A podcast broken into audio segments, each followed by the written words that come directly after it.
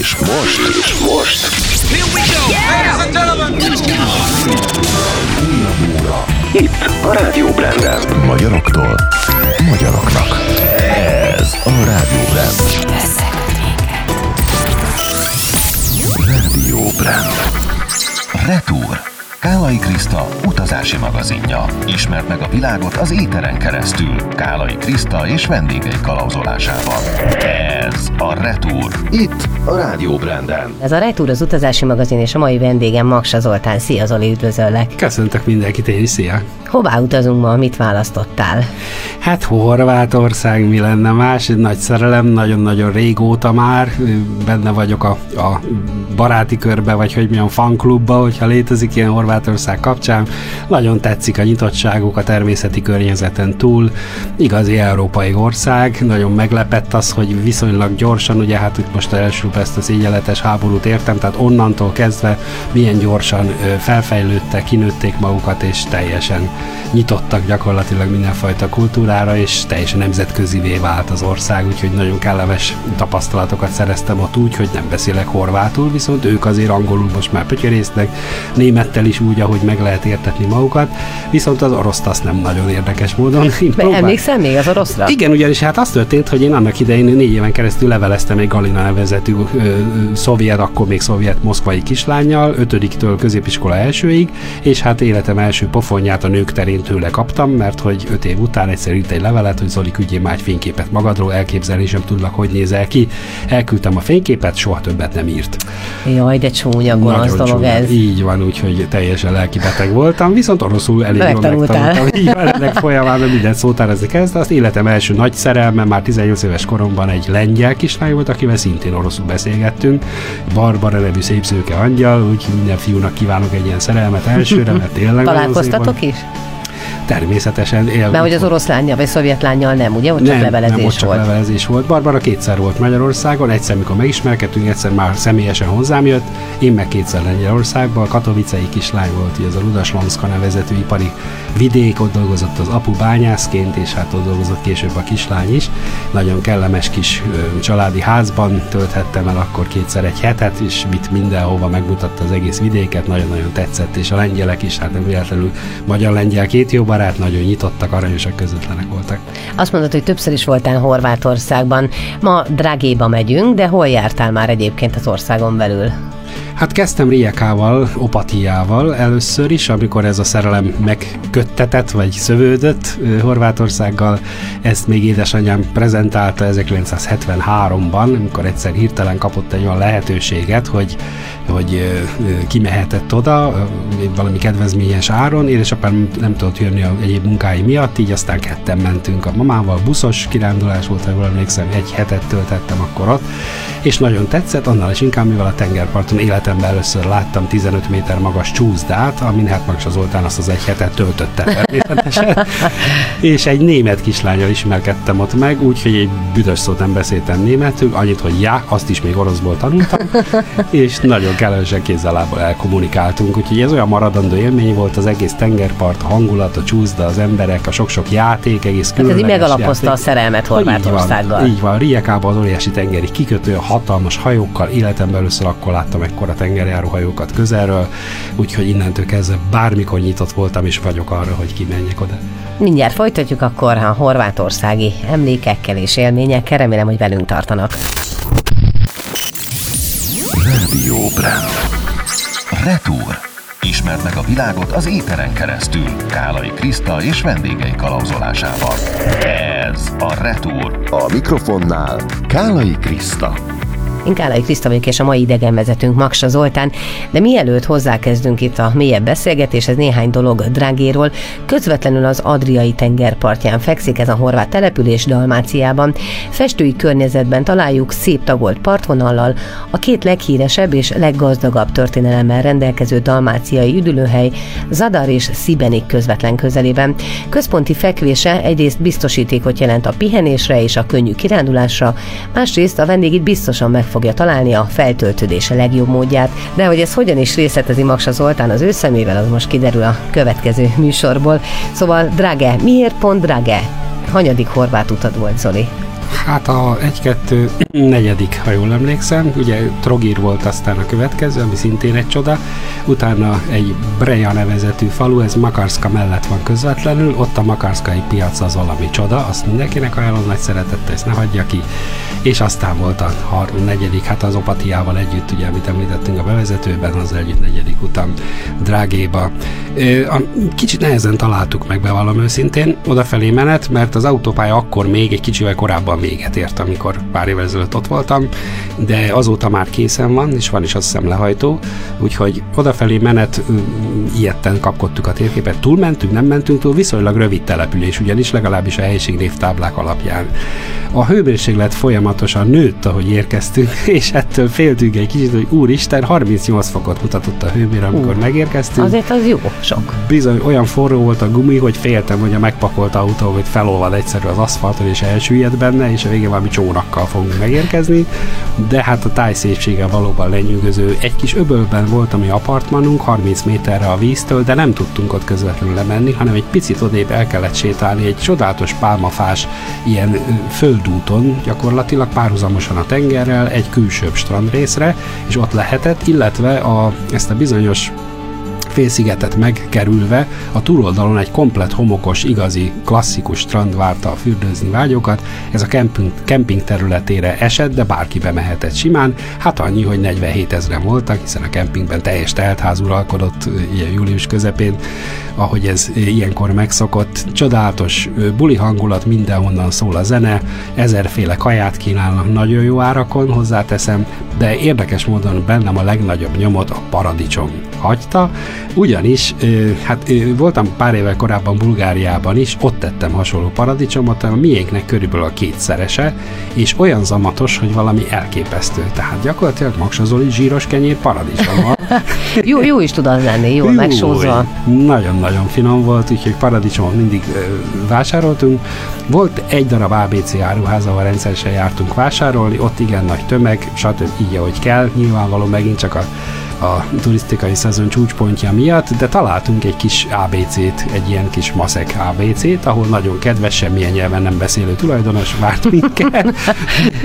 Úgyhogy neki nehéz volt elmagyarázni, mit szeretnénk, tehát horvát szótárral, illetve hát akkori párom tudott azért valamelyest ilyen kis szerb-horvát keverék nyelven, próbáltuk megértetni magunkat, és hát volt, hogy rist vittünk só helyett, és hasonló dolgok, illetve só helyett porcukrot, bocsánat. Húha. Úgyhogy az azért durva akkor azért volt jó édes a paradicsom, nem? Igen, úgyhogy ilyenek előfordultak, de például az erkélyenkről, az apartmanról az egész félsziget látszott, két távolabbi sziget a tengerből kimagasodott, és az is nagyon szép látképet nyújtott. Eleve, úgyhogy tényleg csak szuperlatívuzokban tudok nyilatkozni, az egész, és hát ugye leszámítva a kabócákat, akik ott is reszelik a hátsójukat este egész nap lementéig, ami egy kicsit borzalom, meg lehet szokni, én a walkman a fejemmel közlekedtem, és így a saját zenéimet hallgatom Szóval valahogy kompenzáltam ezt a dolgot. Igen, ez azért hozzátartozik a horvát tengerparthoz is. Milyen utazó vagy egyébként, Zoli? Tehát mondjuk, mikor Dragét kiválasztottad, akkor így bögtél egyet a térképre, vagy egész tudatos választás volt, vagy ajánlás alapján történt a város, város kiválasztása? Próbáltam egy ilyen képzeletbeli tengerparti vonalat húzni, egészen Opatiától le egész Trogérig, ugye mindkét helyen voltam. Ez meg nagyjából ilyen egyharmad, kétharmad, nem, hogy, hogy nézzük, ha délről nézzük, akkor egyharmad úton van, uh-huh. úgyhogy gondoltam, hogy azt a részt is illene most már feltérképezni, és nem választottam rosszul. Valóban, ahogy olvastad a bevezetőben, a természeti szépségek egyszerűen lenyűgözőek, szóval a, láttunk például olyat, hogy van ugye ez a hatalmas hegység a tengerparton, ami végighúzódik, hogy a hegység mögött a szárazföldi részen látszott látszottak a nagy sötét fekete felhők, de nem tudtak átjönni a hegyen.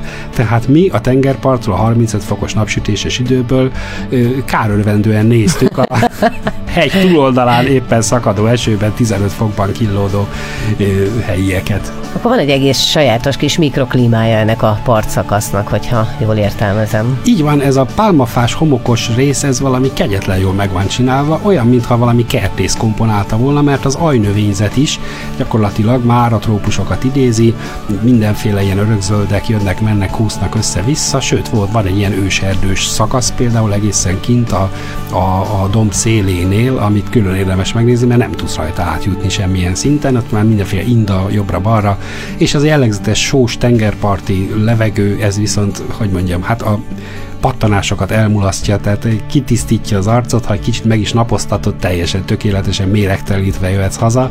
Mindenféle szempontból nagyon jókat ettünk, jó étvágyunk volt, de nem hisztunk. Reng... Az jó? Így van. Viszont volt egy édes kis poén, kivétel nélkül mindenki kisebb-nagyobb motorcsónakokkal közlekedik ott a tengeren. Baksa Zoli vitte a felfújható csónakját, és evezett. Ezt nem mondod. Benne a, a nagy hullámok mennyire hullámzik tényleg? Nem, abszolút nem. Egészen kint, a, a, amikor már kikerültünk a félsziget védelméből, akkor ott volt valami, de a szél az olyan alacsony fokon tapasztaltuk, alacsony fokon fújt, tehát nem volt veszélyes abszolút. Hullámok is 20-30-40 centisek, és olyan csónakkal is egészen könnyen hajózhatóak voltak.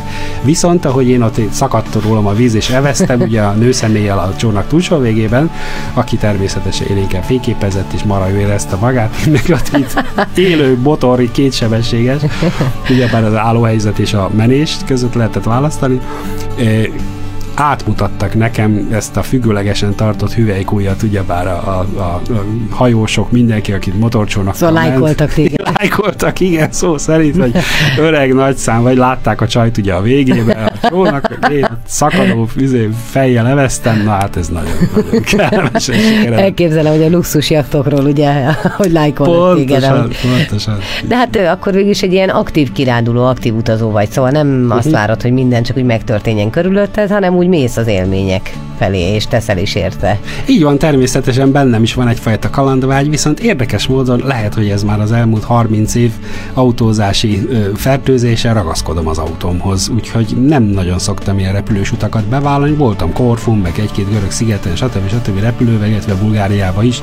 Első feleségemmel Nász úton, ugye repülővel ö, nyaraltunk egy kicsikét, de ha, ha csak lehet, akkor autóval megyek. Nekem az egy biztonságérzet, hogy élettársam, ugye így hívom a kis gépjárművemet, ott van velem, és bármikor, bárhova el tudok vele jutni ott az adott település környékén is. Ha már az autót említed, mennyi idő lejutni Dragébe, és körülbelül mennyivel kell kalkulálni, ha mondjuk valaki ezt választja utazási célpontnak, és itt most nem csak az üzemanyagra gondolok, hanem az autópálya díjakra is hogyan van, mint Magyarországon, hogy megveszel mondjuk egy tíznapos matricát, vagy úgy, mint Olaszországban, hogy bizonyos kapukon átmész, és amennyit autózol, annyit fizetsz. Én azt hiszem, hogy még mindig az utóbbi helyzet, mondom, én egy jó pár éve voltam, tehát nem jó pár, hát négy-öt körül, akkor uh-huh. volt ez nagyon-nagyon kellemes úti cél, és hát a kapuk megvoltak, és valami 130 kunát fizettünk, azt hiszem a hosszabb szakaszén, mert van egy rövid a határtól, azt hiszem Zágrábig, és ott van egy ilyen nagy jobbra-balra eltérítő része, hogy mehetsz le délnek, és mehetsz ugye tovább Rijeka felé,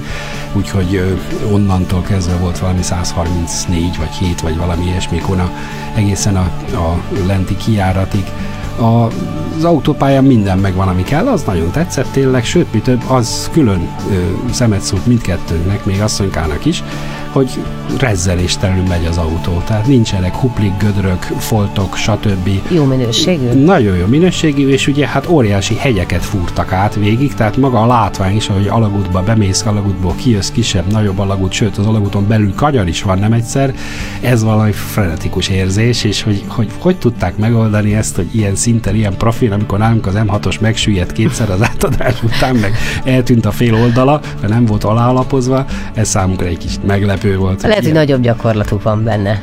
Kétségtelen, vagy nem tudom, hogy lehet, hogy egy másik cég csinálta, mint a magyar, de hát ez már más ez, ez, ez, is szanszos. Mennyi egyébként az út le Dragéig, ha mondjuk Budapestről indulunk időben? Egyetlen pihenőt tartottunk, az egy ilyen természetes WC szükségletből adódóan, úgyhogy mi a kocsiban ettünk, nem nagyon álltunk meg, hogy minél előbb élvezhessük a tengerpartot, és így olyan 5 és fél óra körül volt a menetidő Budapesttől, úgyhogy nagyon jó. Egy ilyen 130-140-es átlag. Én úgy szoktam, hogy általában ráteszem, én használom a tempomatot, mert nekem az nagyon kényelmes, hogy az autóba, hogy azt a sebességet rögzítem a 130-140 körül, mikor, hogy ha üres az autópálya és nem zavarok senkit, akkor 140, ha éppenséggel sor van, akkor maximálisan alkalmazkodom természetesen.